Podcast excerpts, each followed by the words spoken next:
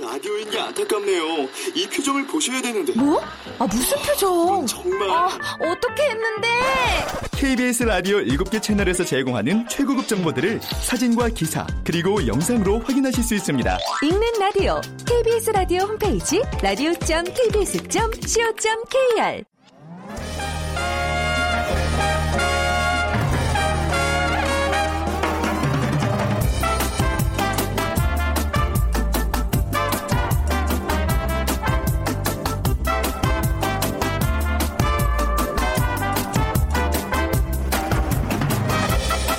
안녕하세요. 빅데이터로 보는 세상 아나운서 최원정입니다.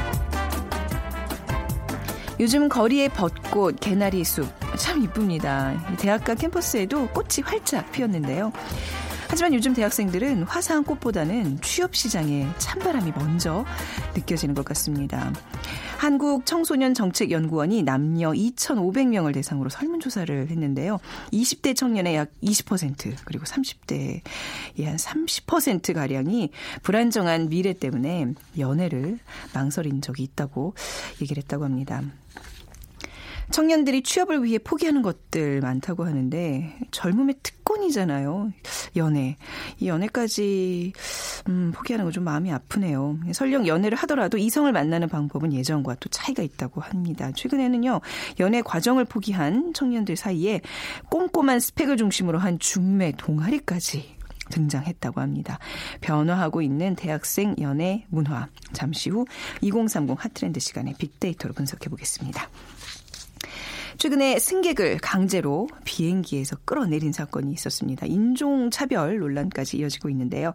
세상의 모든 빅데이터 시간에 얘기 나눠보도록 하죠. 자, 오늘 빅퀴즈 먼저 드리겠습니다. 요즘 젊은이들의 라이프 스타일인데요. 최근에는 청년 세대뿐만 아니라 직장인과 중장년 세대까지 영역을 넓히며 시대를 상징하는 트렌드가 됐습니다. 저희 프로그램을 통해서도 소개해 드린 적이 있었는데요. 미래 또는 남을 위해 희생하지 않고 현재 행복을 위해 소비하는 라이프 스타일이 특징입니다. 내 집 마련, 노후 준비보다 지금 당장의 삶의 질을 높여줄 수 있는 취미생활, 자기 개발 등의 돈을 아낌없이 쓰기도 하죠. You only live once의 약자입니다. 인생은 한 번뿐이다. 이 영어 단어의 앞글자를 딴 그 얘기인데요. 지난해 영국의 옥스퍼드 사전에 등재되기도 했습니다. 무엇일까요? 자, 1번 나홀로족, 2번 귀족, 3번 욜로족, 4번 부양가족. 그러니까 나홀로족, 귀족, 욜로족, 부양가족 중에 정답 고르셔서 어, 오늘 당첨되신 분께 아메리카노 도넛 모바일 쿠폰과 또 중국어 수강권도 준비되어 있네요. 네. 자, 정답하시는 분들 휴대전화 문자 메시지 지역번호 없이 샵 9730으로 보내주시기 바랍니다. 짧은 글은 50원, 긴 글은 100원의 정보 이용료가 부과됩니다.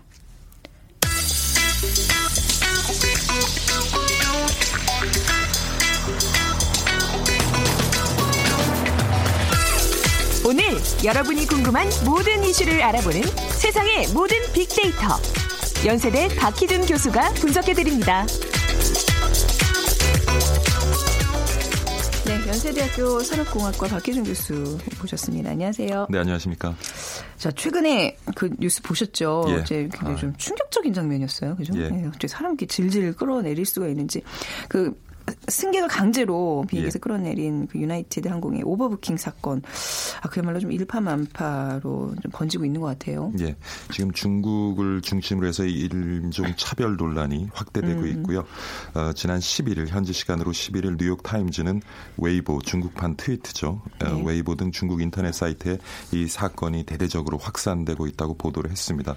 실제 이날 웨이보에서는 유나이티드 항공 강제 승객 퇴거라는 음. 해시태그가 관심 이슈 1위로 아주 급상승을 했고요. 10일 오후에는 이 해시태그와 관련된 게시물을 본 조회 수가 7억 8천만 view를 넘어섰고요. 관련 댓글 또한 이제 30만 개 육박하면서 어, 굉장히 그 인종 차별 논란이 일파만파 퍼지고 있는 것 같고요. 네. 그리고 이제 한국계 헐리우드 배우죠. 존 조는 이번 유나이티드 항공 사건은 도널드 트럼프 미국 대통령이 만든 최근의 어떤 정치적 사회적 환경과 네. 연관성이 있어 보인다라고 얘기를 해서 어, 트럼프 대통령 당선 이후에 네. 인종 차별 사건이 잦아진 어떤 최근 미국의 분위기를 또 전하고 있었습니다. 이번에 그 사건 피해자가 그 베트남계였어요. 예. 어, 예, 이 네. 사건 피해자는 켄터키주 엘리자베스 타운에서 부인 테레사 다오와 함께 병원을 운영하는 네. 데이비드 다오 박사로 확인이 됐는데요. 어, 베트남에서 의대를 졸업하고 어, 아시아계 인구가 4%에 불과한 루이빌 지역에서 이제 개업을 했는데 네. 피해자 신원이 공개되면서 또 한 번 논란이 있었던 것이 다오 박사의 과거 프로 포커 플레이어로 활동하면서 이제 거액 상금을 탄 경력이 또 문제가 됐었고요. 어, 예. 네. 그리고 2004년에는 약물 관련 혐의로 유죄 판결을 받아서 의사 면허가 취소됐다가 음. 2015년에 이제 재취득한 사실 등이 알려지면서 약간 또 그 뭐 약간 예. 물타기라 그래야 되나요? 예? 유나이티드 항공이 어. 아시아인을 끌어내린 게 아니라 네. 약간 마약 관련 범죄자를 진압했다는 그런 뉘앙스를 주는 음. 그런 보도들도 좀 있었습니다. 그렇군요. 여기 이 사건에 좀 사람들이 뭐 이런 식으로 지금 뭐 보도도 그렇고 좀 의아해하는 점들이 좀 있는 것 같아요. 예, 몇 네. 가지 좀 의문이 있는데요. 네. overbooking에 따른 그 고객 선별 작업을 게이트 앞에서 진행하는 것이 일반적인데 그렇죠. 왜 탑승을 끝낸 네. 기내에서 해결하려고 했을까 하는 것이 이제 첫 번째 의문이고요. 음. 탑승을 완료한 가운데 뒤늦게 도착한 승무원을 위해서 내 좌석을 무리하게 확보하려다가 빚어진 참극이라면 아마 변명의 여지 없이 항공사의 책임이 크다고도 볼 수 있겠습니다. 그러니까 네 명의 승무원은 이날 한 차례 갈아타는 비행기를 타더라도 네. 어, 그날 이내 루이빌에 도착할 수 있었다는 것이 현지 음. 언론의 보도였고요. 둘째로는 또 정말 그 네 명의 승무원을 탑승시키려 했다면은 네. 왜 보상금을 800달러에서 최고 한도인 1,350달러까지 올리지 않았을지에 대한 또 의문도 남거든요. 음, 네. 그래서 에, 보상금을 800달러를 걸고 이제 지원자를 모집을 했습니다마는 네. 에, 그 최고 한도인 1,350달러까지는 또 넘기지 않았고요. 네. 그리고 만약에 뭐 이제 1,350달러까지 보상금이 올라갔다면 디오 박사 이외에 또 다른 지원자가 나타날 가능성도 있지 않았겠느냐는 분석도 있고요. 그 다음에 또 마지막으로는 이제 에, 항공만의 그런 어떤 프로세스에 따라서 어, 항공사의 프로세스에 따라서 네 명을 선정했는데 과연 그 절차가 공정했느냐 네네. 그것이 굉장히 또 문제가 됐습니다. 그리고 디오 박사가 가장 싼 항공권을 구입했기 때문에 비행기에서 내려야 한다는 항공사 직원의 말을 또 다른 승객들이 듣고 음. 그것을 또 전하기도 했고요. 그리고 비행기에서 내려야 했던 네명 중에 아시아인이 세명 포함된 것도 아, 네명 굉장히 좀 우연이라고 아시아인이었어요. 보기에는 어. 조금 문제가 있지 않느냐 하는 생각이 예, 듭니다. 네. 이게 사실 그 기업 이 자기 항공사 그 이제 유나이티드 항공사죠 이미지에 큰 손상을 입히는 이- 이럴 텐데 이게 이런 지금 말씀하신 의문점들을 해소하지 못한다면 좀 기업 자체가 어려워지지 않을까요? 예. 네. 예, 그래서 유나이티드 항공은 뭐 여론이 악화되면서 주식 시장에서 지금 아주 혼쭐이 나고 있죠. 네. 어, 주가가 지금 한 3천억 원 정도 어, 빠졌고요. 특히 이제 그 유나이티드 콘티네다 홀딩스의 지분 9%를 보유하고 있는 버크셔 해셔웨이 같은 경우에도 굉장히 이번에 손해가 큰 것으로 알려지고 있습니다. 그러다 보니까 이제 그 최고 경영자도 처음에는 그 승무원들의 입장을 지지하다 하루 만에 입장을 바꿔서 어, 머리를 숙였죠. 네. 이번 사건을 어, 진짜 끔찍한 일이라고 표현하면서 강제로 끌어내려진 승객에게 깊이 사죄한다. 음. 어떤 승객도 이렇게 잘못 대우받아서는 안 된다라고 네. 밝혔는데 사실 조금 늦었습니다. 에, 그래서 어 뭐 하루 지난 다음에 입장을 바꿔서 사과를 했습니다마는 여론 지금 악화된 여론을 잠재우기는 좀 역부족이 아닌가 하는 생각을 해봅니다. 네. 자, 이 네티즌들, 사실 이게 뭐, 그 동영상 자체가 거기 같이 타고 있던 승객들이 찍어서 올린 것들이 이제 많았던 것 같은데, 그 현장에서도 다 끔찍하다고 생각을 했던 거잖아요. 어떻게 예, 이런 예. 일이 있을 수 있냐고. 네, 일반적인 지금 네티즌들은 어떤 의견들을 예. 갖고 있나요? 국내 SS 사용자들이 인종 차별과 나눈 대화를 음. 지난 3개월 동안 분석을 해보니까 이번에 유나이티드 항공사 사건이 있은 뒤후에 언급수가 급증을 했고요. 네. 어, 그리고 어, 62% 정도가 부정적인 견해를 가지고 있고 18% 정도는 또 긍정적인 견해를 가지고 있었고요. 인종차별과 연관성이 높은 단어로는 백인, 동양인, 음. 유나이티드, 트럼프, 여성 이런 단어들이 에, 상위 순위에 있었습니다. 그래서 네. 요번에 그 유나이티드 항공사 사건으로 어, 백인과 동양인 간의 어떤 인종 차별 문제로 좀 비화되고 있는 것 같고요. 어 그리고 앞서서 어 그 한국계 헐리우드 배우 존 조가 언급했던 것처럼 또 이러한 그 유나이티드 항공사의 네. 어떤 사건을 만들어내는 그런 뒷 배경에는 음. 아무래도 최근에 그런 그 인종 차별적인 음. 정책을 어, 좀 만들고 있는 트럼프 대통령도 또 언급이 많이 되고 있고요. 네. 그리고 인종뿐만 아니라 우리 SNS 사용자들은 그 인종 간의 차별도 그렇지만 성별 간의 차별에도 네네. 굉장히 관심을 가지고 있는 것 같습니다. 그리고 음. 그래서 제가 또 어, 다문화라는 단어로 네. 조금 어, 국내 SNS 사용자들의 대화 내용을 살펴보니까 어, 다문화에 대해서는 어, 39% 정도가 부정적인 견해를 가지고 아, 있고요. 예. 어. 29% 정도는 그, 그래서 오히려 긍정적인 견해보다는 부정적인 견해가 꽤 높은 편이었고 그리고 나머지는 중립적인 견해를 가지고 있었고요. 그리고 다문화와 연관성이 높은 단어를 살펴보니까 싫다, 불편하다, 네. 불쌍하다, 범죄, 황당하다 이런 조금 부정적인 단어들이 음. 예, 상위 순위에 위치해 있었습니다.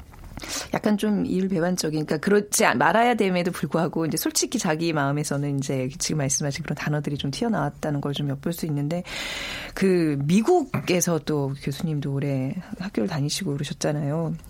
인종차별은 여전히 좀 존재하는 것 같아요. 그렇죠? 그렇죠. 아직까지는. 뭐 네. 아직까지도 인종차별은 네. 사회 곳곳에서 존재를 하고 있고요. 네.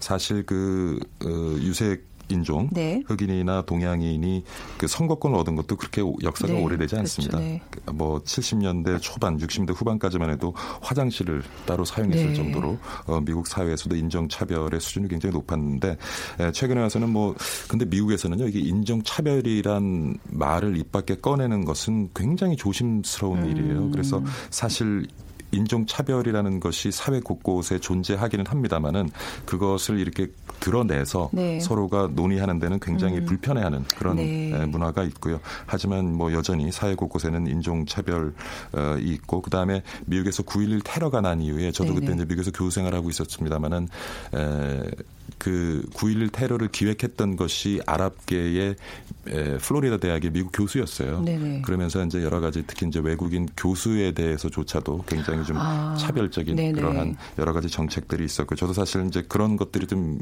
계기가 돼서 어, 한국으로 돌아오긴 했습니다만은 뭐 어. 미국에서도 여전히 예, 사회 곳곳에 인종차별이 존재하고 있죠. 법 앞에 다 평등하다고 하지만 또 그 사회에 우리가 보이지 않는 유리천장이 분명히 있잖아요. 예. 그렇죠. 올라갈 수 없는 어떤 분명한 선이 있는데 우리나라도요, 교수님.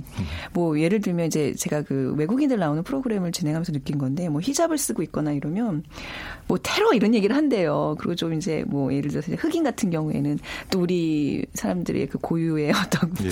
뭐라 그러게 좀 얕잡아 보는 그런 단어들을 좀 쓰면서 굉장히 인격적으로 모독을 하고 아직도 우리나라에서 우리나라 사람들조차도 그런 어떤 인종차별을 그뭐 미국이나 이런 데 가서 받아보겠지만 우리나라에서 그 외국인들을 대하는 태도도 좀 문제가 있는 것 같아요. 문제가 많죠. 네. 그리고 앞서서 그 SNS 분석을 해보면 네. 백인, 동양인이라는 단어가 상위 순위에 네. 위치해 있었거든요. 그래서 이번에 유나이티드 항공사 사건으로 음. 인해서 우리 동양인이 네. 백인에게 좀 인종 차별을 당한다는 게 피해 의식에서 이제 많은 음. 논란이 있는데 네. 사실은 미국 내에서조차도요. 네. 미국 미국에서도 그 남미로부터 유입된 히스패닉이라고 네, 그러죠. 네. 남미로부터 유입된 그러한 많은 인구에 대해서 또 동양인들의 차별은 글쎄요. 백인이 음. 동양인 차별하는 것도 저는 오히려 더 심하지 않나. 어, 저도 이제 아르바이트를 하면서 뭐 슈퍼에서 일하기도 하고 세탁소에서 일하겠는데 거기서 또 이렇게 허드렛 일을 하는 것들은 음. 다 히스패닉이거든요. 그러니까 그들에 대한 어떤 차별 같은 거는 굉장히 우리가 상상 이상으로 또 심합니다. 그리고 지금 말씀하신 것처럼 음. 국내에서도 다문화에 대해서도 벌써 우리가 네. 글쎄요. 그 다문화 가정이 굉장히 우리 인구의 많은 그 비중을 차지하고 있음에도 불구하고 네네. 아직까지도 부정적인 견해를 더 많이 음. 가지고 있거든요. 근데 그것이 사실은 이걸 우리가 이제 스테레오 타입 네. 오류 혹은 이제 프로파일링 오류라고 하는데 네. 사실 뭐 이렇게 아랍계인들이 다 나쁜 건 아니잖아요. 아, 일부 네. 그 네. 과격주의자 극소수인데 네. 그거를 통해서 아랍계인들을 다 이렇게 매도한다든가.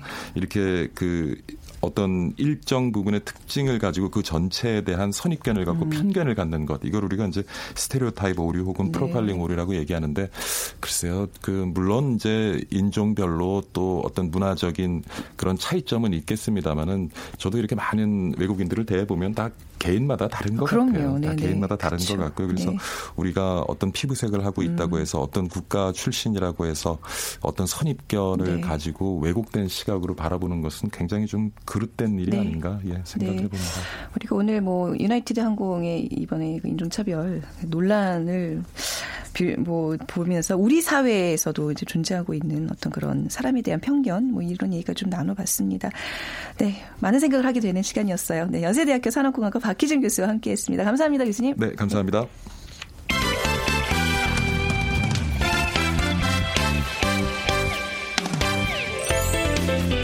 빅데이터가 알려주는 2030 핫 트렌드. 빅커뮤니케이션 전민기 팀장이 분석해드립니다. 네, 빅커뮤니케이션 전민기 팀장과 함께합니다. 어서 오세요. 네, 반갑습니다. 네, 빅퀴즈 부탁드리겠습니다. 자, 이 코너를 통해서 소개해드린 적이 있습니다. 미래 또는 남을 위해 희생하지 않고 현재 행복을 위해 소비하는 라이프 스타일이 특징입니다. 요즘은 청년 세대뿐 아니라 직장인과 중장년 세대까지 영역을 넓히면서 시대를 상징하는 트렌드가 됐는데요. 내 집 마련이나 노후 준비보다는 지금 당장 삶의 질을 높여줄 수 있는 취미 생활이나 자기 개발 등에 돈을 아낌없이 어, 쓰는 사람들입니다. You only live once. 인생은 한 번뿐이다의 약자로 지난해 영국의 옥스포드 사전에 등재되기도 했는데요. 이것은 무엇일까요? 1번 나홀로족, 2번 귀족, 3번 욜로족, 4번 부양가족. 네. 자, 휴대전화, 문자메시지 지역번호 없이 샵 9730입니다. 짧은 글 50원, 긴 글은 100원의 정보 이용료가 부과됩니다. 아, 연애하기 좋은 날씨예요. 아, 그러니까 이 봄이라는 그 계절 자체가 네. 사람 마음을 좀 들뜨게 하잖아요. 맞아요. 그리고 네. 아마 그 이제 좀 학교 졸업해서 뭐 졸업한 지 오래돼서 그때 기억이 좀 가물가물합니다만 요맘때 가장 그 연애에 대한 그 욕구가 좀 많이 싹틀 때 아닌가요? 그 기억나세요? 그때 뭐 CC 뭐 이런 거 해보셨어요? 캠퍼스 저 커플 이런 거? CC 두 번 했어요. 군대 가기 야, 전에 이런 한 얘기 번 하셔도 하고. 되는 거예요? 네, 안 듣고 있습니다. 다녀와서 한번 하고 네, 있는데 네. 그 대학생 생활 때 정말 그 낭만이잖아요. 그쵸. 연애도 하고 로망이죠. 예. 네. 그래서 이 신입생들의 로망에 대한 또 설문조사가 있습니다. 네. 취업 포털하고 아르바이트 포털이 함께 진행한 설문조사를 봤더니 새내기들의 82.3%가 꿈꾸는 캠퍼스 로망이 있다라고 대답을 했고요. 네. 1위는 역시나 캠퍼스 커플. 네. 네, 사랑하고 싶다. 뭐 2위는 직접 자는 자유로운 강의 일정이었고요. 네. 3위가 행복하고 즐거운 MT, 4위가 커다란 잔디밭에서 책 읽고 데이트하는 아, 여유. 잔디밭에서 맞아요. 좀, 네. 예. 그다음에 5위가 소개팅과 미팅. 음. 이제 6위가 가장 현실감이 떨어지는 이 새내기들의 생각이었는데? 송중기, 설현 같은 훈훈한 선배나 동기였습니다. 네, 예. 많이 뭐 그냥 상상만 하는 거죠, 이런 거는. 그 네. 입학하기 전에 그 마음들이 저도 떠오르 더라고요. 네. 예. 그런데 지금 이렇게 웃으면서 그때를 떠올리면서 우리 흐뭇하게 얘기를 하고 있지만 요즘은 연애를 하지 않는 대학생들이 많아지고 있다고 해요. 네, 이 안타깝게도 대학생이 모두 연애를 하는 건 아니고요. 네. 2016년에 진행한 이 대학 내일 20대 연구소 가 연구 조사를 한 걸 봤더니 2016, 4, 2016년 어, 이 조사 기간 동안 전국 20대 한 1,816명의 대학생에게 물어봤더니 네. 51% 그래도 한 50% 정도는 어, 연애를 하고 있다라고 했고요. 나머지 49%는 연애를 하지 않고 있다 이렇게 음. 대답을 했는데 이 조사가 뭐 예전부터 이루어졌지만 조금씩 비율이 떨어지고 있다고 합니다. 네. 그래서 50%는 많은 건지 적은 건지 솔직히 감은 네, 잘안 오더라고요. 저도 저도. 근데 네. 어쨌든 그 비율 자체가 조금 떨어지고 있다라는 뭐 그런 조사가 있더라고요. 그러니까 이게 비율의 문제가 아니라 그럴 의지들이 점점 없다고 본인들이 이렇게 설문조사나 이런 걸 통해서 얘기하고 있다는 게 그죠? 맞아요. 예. 음, 그러니까 이제는 뭐, 뭐2030 세대들한테 어, 너 여자친구 있니? 남자친구 있니? 이런 질문도 어떻게 보면 되게 결례가 될 수 있을 것 같아요. 네, 네. 왜 이렇게 연애를 다들 꺼려하는 건가요? 그러니까 재학생들은 캠퍼스 로망이 깨지는 이유에 대해서 현실에서 있어서 그 취업 압박이다 이렇게 54.7%가 대답을 했고요. 경제 압박에 따른 알바 인생 52% 때문이라고 응답을 많이 어. 약간 했습니다. 그런 거네요. 아, 뭐 지금 내 주제에 무슨 예. 연애야 이렇게 좀 포기하는 그런 마음. 그러니까 오히려 저도 졸업하고 나서 연애가 조금 늦춰졌던 게 네. 아, 반듯한 직장 잡고 그렇죠. 좀 뭔가 네. 준비를 해 놓은 후에 사랑하자라는 생각이 있었는데 네. 그 나이대가 계속 떨어지는 것 같아요. 네. 그러면서 대학생인데도 불구하고 어떤 현실에 음, 부딪혀서 연애를 좀 뒤로 미루는 듯한 느낌을 많이 받았습니다. 그 통계청의 경제활동 인구조사를 보면은 우리나라 청년 실업률이 2016년까지 지금 계속 상승세를 타고 있기 때문에 아마 이런 어려운 상황 그리고 취업에 대한 불안감 때문에 어, 지금 대학가에서 신입생 때부터 그 자발적 아웃사이더라고 해요. 그러니까 네. 사람들하고 어울리기보다는 내 스펙을 쌓는다든지 취업하기 위한 무언가 활동을 하는데 더 집중하는 사람들이 많아졌다라는 거고요. 그 한그 그 취업 준비로 연인과 이별을 경험했거나 연애를 포기할 의향이 있냐라고 물어봤더니 74%가 네. 취업을 위해서라면 그렇게 하겠다라고 대답을 했습니다. 음. 그리고 뭐 또 다른 이유도 있긴 한데 요즘에 그 관계 맺는 게 상당히 사람 학생들이 어려워한대요. 네. 뭐 계속 중고등학교 때도 공부만 해오고 아. 새로운 사람을 사귀는 것 자체가 좀 음. 이제 어색한 거죠. 그래서 네. 어떻게 고백을 해야 하는지 모르겠다는 아이고, 네. 학생들, 또 어떻게 사랑을 시작해야 되는지 모르겠다는 학생들이 음. 있고요. 아마 실패를 두려워하는 우리 젊은이들의 사고 방식도 한몫한 것 같아요. 그래서 음. 거절당한 것이 익숙하지 않아서 뭐 고백하는 것조차 좀 미루는 것 같고 어, 사실 실패를 너무나 좀 용인하지 않는 그 사회 풍토가 우리 네. 대학생들의 네. 그런 문화에까지도 음. 젖어든 게 아닌가 생각이 듭니다.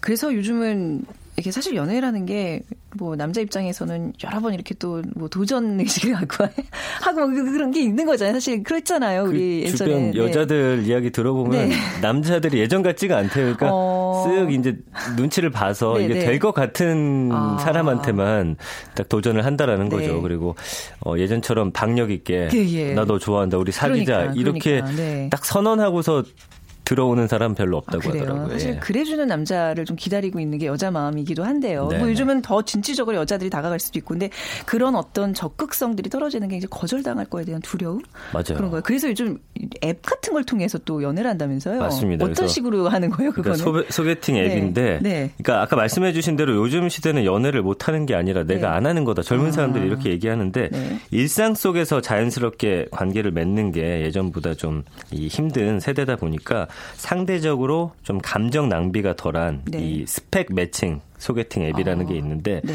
그러니까 최근 이 사람들은 가벼운 만남이 대부분인 기존의 데이트 앱이 원래는 많았는데 요즘 이제 인기를 끌고 있는 게 학벌이라든지 직업 이렇게 스펙을 인증할 수 있는 소위 계급형 소개팅 앱이라고 해요. 그래서 네. 거기다가 어, 어느 대학 나왔고 네. 어, 어느 과에 재학 중이며 뭐 키, 몸무게, 음. 나이 그다음에 사진 얼굴 올려야 되고요. 네. 승인 절차가 좀 까다로워졌습니다. 그래서 한 기자가 직접 체험을 해봤더니 실제로 가입 과정에서 자신의 대학 또 직장을 인증하는 검증 절차가 굉장히 까다롭대요. 네. 그리고 해당 소속 인트라넷에 접속을 하거나 학생증 또 사원증 사진을 올려야만 음. 가입을 할 수 있다는 거죠. 그래서 뭔가 기준을 세세하게 나눠 놓고서 네. 그 안에서 서로가 이제 얼굴 보고 그냥 쪽지 보낸 다음에 상대방도 관심이 있으면 그걸 받아들이면 되고 직접 이렇게 얼굴을 보고 사는 건 아니기 네. 때문에 조금 감정 소비가 덜 하다라는 게 이 사람들의 음, 이야기죠. 음, 감정 낭비라고 표현을 하셨는데 글쎄요. 이게 무슨 뭐 인력 시장에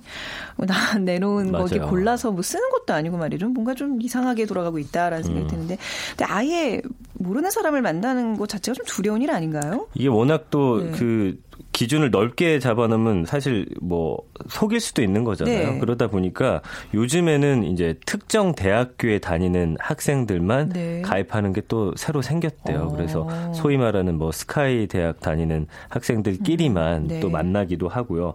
어, 실제로 이 앱의 24세 이하 가입자 수를 봤더니 1년 동안 매달 한 320%의 증가율로 급증하고 있다라는 걸 보니까 음. 이 앱의 인기를 확인할 수가 있었고요. 네. 우리나라에서 가장 공부 잘 하는 학교 있잖아요. 이 동문끼리만 연결해주는 소개팅 앱이 요즘에 또 음. 인기여서 음. 네. 이 학교의 이메일 계정으로 인증받고 또 내부 구성원끼리 소개팅을 받습니다. 그리고 네. 타 대학생 가입도 가능은 한데, 그러니까 외부의 어떤 그 매칭 기준을 기능을 음. 허용해야지만 주선이 되고요. 뭐 이렇게 일정 수준의 프로필 입력하고 이 학교 학생인 걸 인증하면은 조건에 맞는 상대로부터 하루에 한 두세 건 정도 이렇게 쪽지가 날라온다고 하네요. 그나마 우리가 조금 그 뭐 연애도 해보고 결혼도 하고 네. 해봐서 아는데 사랑이 스펙으로 이루, 어지는게 아니잖아요. 맞아요. 네. 아 이유가 뭘까요? 왜 이런데 이렇게 연연할까요? 그러니까 전문가들은 이제 연애에서조차 만남의 비용을 따지게 된 배경을 네. 살펴봤더니 생산성이 없는 데이트는 사치다. 아. 이런 현실적 고민이 담겨 있는 거라고. 무슨 생산성이 있어야 됩니까? 그 왜 이렇게 됐는지 모르겠는데 뭔가 하여튼 결과물을 음. 내놔야 되고 꼭 네. 좋은 것만 강요하다 보니까 우리 아이들이 이렇게 된 게 아닌가 싶고요. 그러니까 계급 소개팅 앱 같은 경우는 명료한 목적과 신뢰를 가지고 사람을 만나기 때문에 네. 어, 젊은 학생들이 불필요한 에너지를 소비하지 않아도 음. 된다라고 이렇게 느끼고 있다라고 해요. 그래서 네. 좀 힘들잖아요. 상처받는 거 지친 학생들이 어, 좀 네. 어떤 감정의 리스크를 줄이기 위해서 감정 노동을 최소화하기 위해서 음. 이렇게 하고 있다라고 뭐 정신 분석학자는 이야기를 했는데 글쎄요 관계 맞는 것 자체를 이제 노동으로 여기고 네. 뭐든지 하여튼 어, 잘못되면 안 된다는 생각이 너무 머릿속에 지배적이다 보니까 네. 인간 관계마저도 한 번에 성공을 하고자 하는 그런 욕구가 좀 강하게 투영된 것 같습니다. 그 대학가에서 왜 우리 동아리라 그러면 보통 이제 뭐 취미생활 공유하고 이런 건데 아예 그 대놓고 중매를 위주로 하는 동아리가 있다면서요? 깜짝 놀랐어요. 네. 최근 수도권 이제 대, 대학교들을 중심으로 조금씩 생겨 나가고 네. 있는데 소개팅과 학과별 미팅을 주선하는 이 중매 동아리가 생겼대요. 그래서 네. 가입 원하는 학생은 사진하고 키, 몸무게, 학과 이걸 기록한 신청서를 내고요. 네. SNS를 통해서 면접을 받아야 된대요. 음. 그래서 준수한 외모를 가졌거나 스펙이 뛰어난 어, 몇몇 학생만 동아리 회원으로 활동할 수 있다고 하고요. 네. 뭐 이걸 통해서 뭐 여러 가지 또 문제점들이 발생할 수 있는데 이런 건 또 제재를 가하기도 한답니다. 그래서 학생들 사이에서 굉장히 인기가 있고요. 동아리 생기고 한 달 되지 않아서 200여 명의 학생들이 지금 그 한 학교에 관심을 표현하거나 가입 문의를 하고 있는 상황이라고 동- 하더라고요. 동아리에서 뭐 하는 거예요? 그냥 모여서 이제 서로 마음에 들면 뭐 연애하고 뭐 이러는 건가요? 이게 어. 왜 학점 관리라든지 취업 준비 이렇게 어. 자연스러운 인간관계를 맺기가 예전보다 어렵다 보니까 네. 새로운 풍속도긴 한데 네. 약간 외모 스펙 지상주의로 자기들끼리 제가 보니까 네.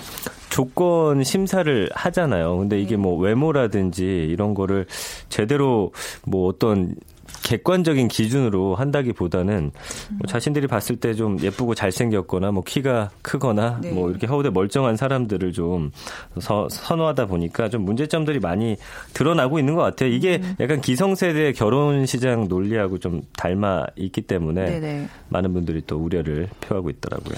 아, 그게 참, 뭐, 뭐 요즘 풍속도라고 하니 뭐라고 할 말은 없지만, 연애라는 게, 사- 좀 이제, 저도 이제 40대 중반에서 오늘다 보니까, 20대, 30대 때 연애를 많이 하는 게 굉장히 중요하더라고요. 이게 사람 관계에. 네. 굉장히 많은 걸 가르쳐 주는 아주 값진 경험인데 말이죠. 그게 이게 여러 이성을 또 만나봐야 네. 나 자신이 어떤지도 사실 잘 그렇죠. 몰라요. 어떻게 그렇죠. 누굴 네. 만났을 때 내 자신이 어떻게 변해가는지도 모르고 네. 그래서 연애를 좀 많이 하라고 좀 권해드리고 싶은데 네. 뭐 워낙 바쁘고 이렇다니 네. 뭐 그걸 강요할 수는 없는 것 같고요. 그 감정 노동, 뭐 감정 소비라고 얘기하셨지만 이 마음에 계속 이 담금질이 좀 필요하거든요. 상처도 받아보고. 네. 맞아요. 그게 네, 그래야지 이게 사람이 성장을 하는 건데 말이죠. 내 자신의 좀 끝을 봐야 또그 맞아요. 보긴 봐야 돼요. 왜냐면 나 자신도 사랑에 이제 어, 실패했을 때 어디까지 가는지 잘 모르거든요. 네. 이거 나중에 결혼 후에 겪게 되면 그렇죠. 상당히 어려울 수 있습니다. 언젠간 한번 터지게 되거든요. 그럼요. 그래서. 그거를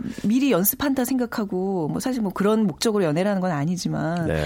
우리 이 참이 포기가 먼저 떠오르는 이 2030 세대들 이런 청춘들에게 우리 어떤 식으로 이, 이 조언을 해야 될까요? 뭐 네. 지금 대학생들은 좀 설레는 마음으로 품었던 캠퍼스 로망도 하나씩 포기해야 되는 상황이잖아요. 네. 그래도 좀 꿋꿋하게 캠퍼스 로망을 지키려고 해도 남들이 온 힘을 다해 매달리는 취업 준비를 또 나만 안 할 수는 없기 때문에. 네. 근데 사실 제가 살아보니까 그렇습니다. 뭐 네. 취업 준비만 한다고 해서 취업 잘 되는 건 아닌 것 그렇죠. 같고요. 네. 이 효율적으로 시간을 좀 나눠서 음. 사랑이 중요해요. 왜냐하면 사랑하면 또 그또 우리가 숨겨져 있던 힘이 또 솟아나기 때문에 네. 좀 열심히 사랑했으면 하는 바람이고요. 또 네. 조건으로 요즘 만나는 학생들 많은데 네. 그 만남은 그 조건이 사라지면 유지가 되기 힘들거든요. 그럼요. 래서 네. 음. 사람과 사람의 만남 또 사랑과 사랑의 만남을 할 수 있는 네. 좀 건전한 사랑 많이 하셨으면 하는 나이 들고 보니까 네. 그때 더 많이 못 만난 게 예, 후회가 되고 있습니다. 그거 지금 후회하시는 거예요? 이상한 쪽으로 흘러가네. 건강한 사회라는 거는 다 그 나이에 맞게 연애할 네. 나이에 연애하고 그렇죠. 가정을. 지켜야 될 가정을 지키고 네, 네. 건강한 사회에 대한 어떤 또 희망을 좀 또 가져보겠습니다. 오늘 아유 좀 씁쓸한 얘기네요. 중매 동아리까지 생기고 있다는 2030 하트랜드 얘기 나눠봤습니다. 비커뮤니케이션 전민기 팀장과 함께했습니다. 감사합니다. 고맙습니다. 자, 오늘 정답은요, 욜로족입니다. 욜로족. 0337님, 저희 둘째가 말 배울 때 아빠 욜로와 했을 때 제가 온몸으로 전율했던 기억이 나고요. 어, 그렇게 외우면 되겠네요, 욜로. 네.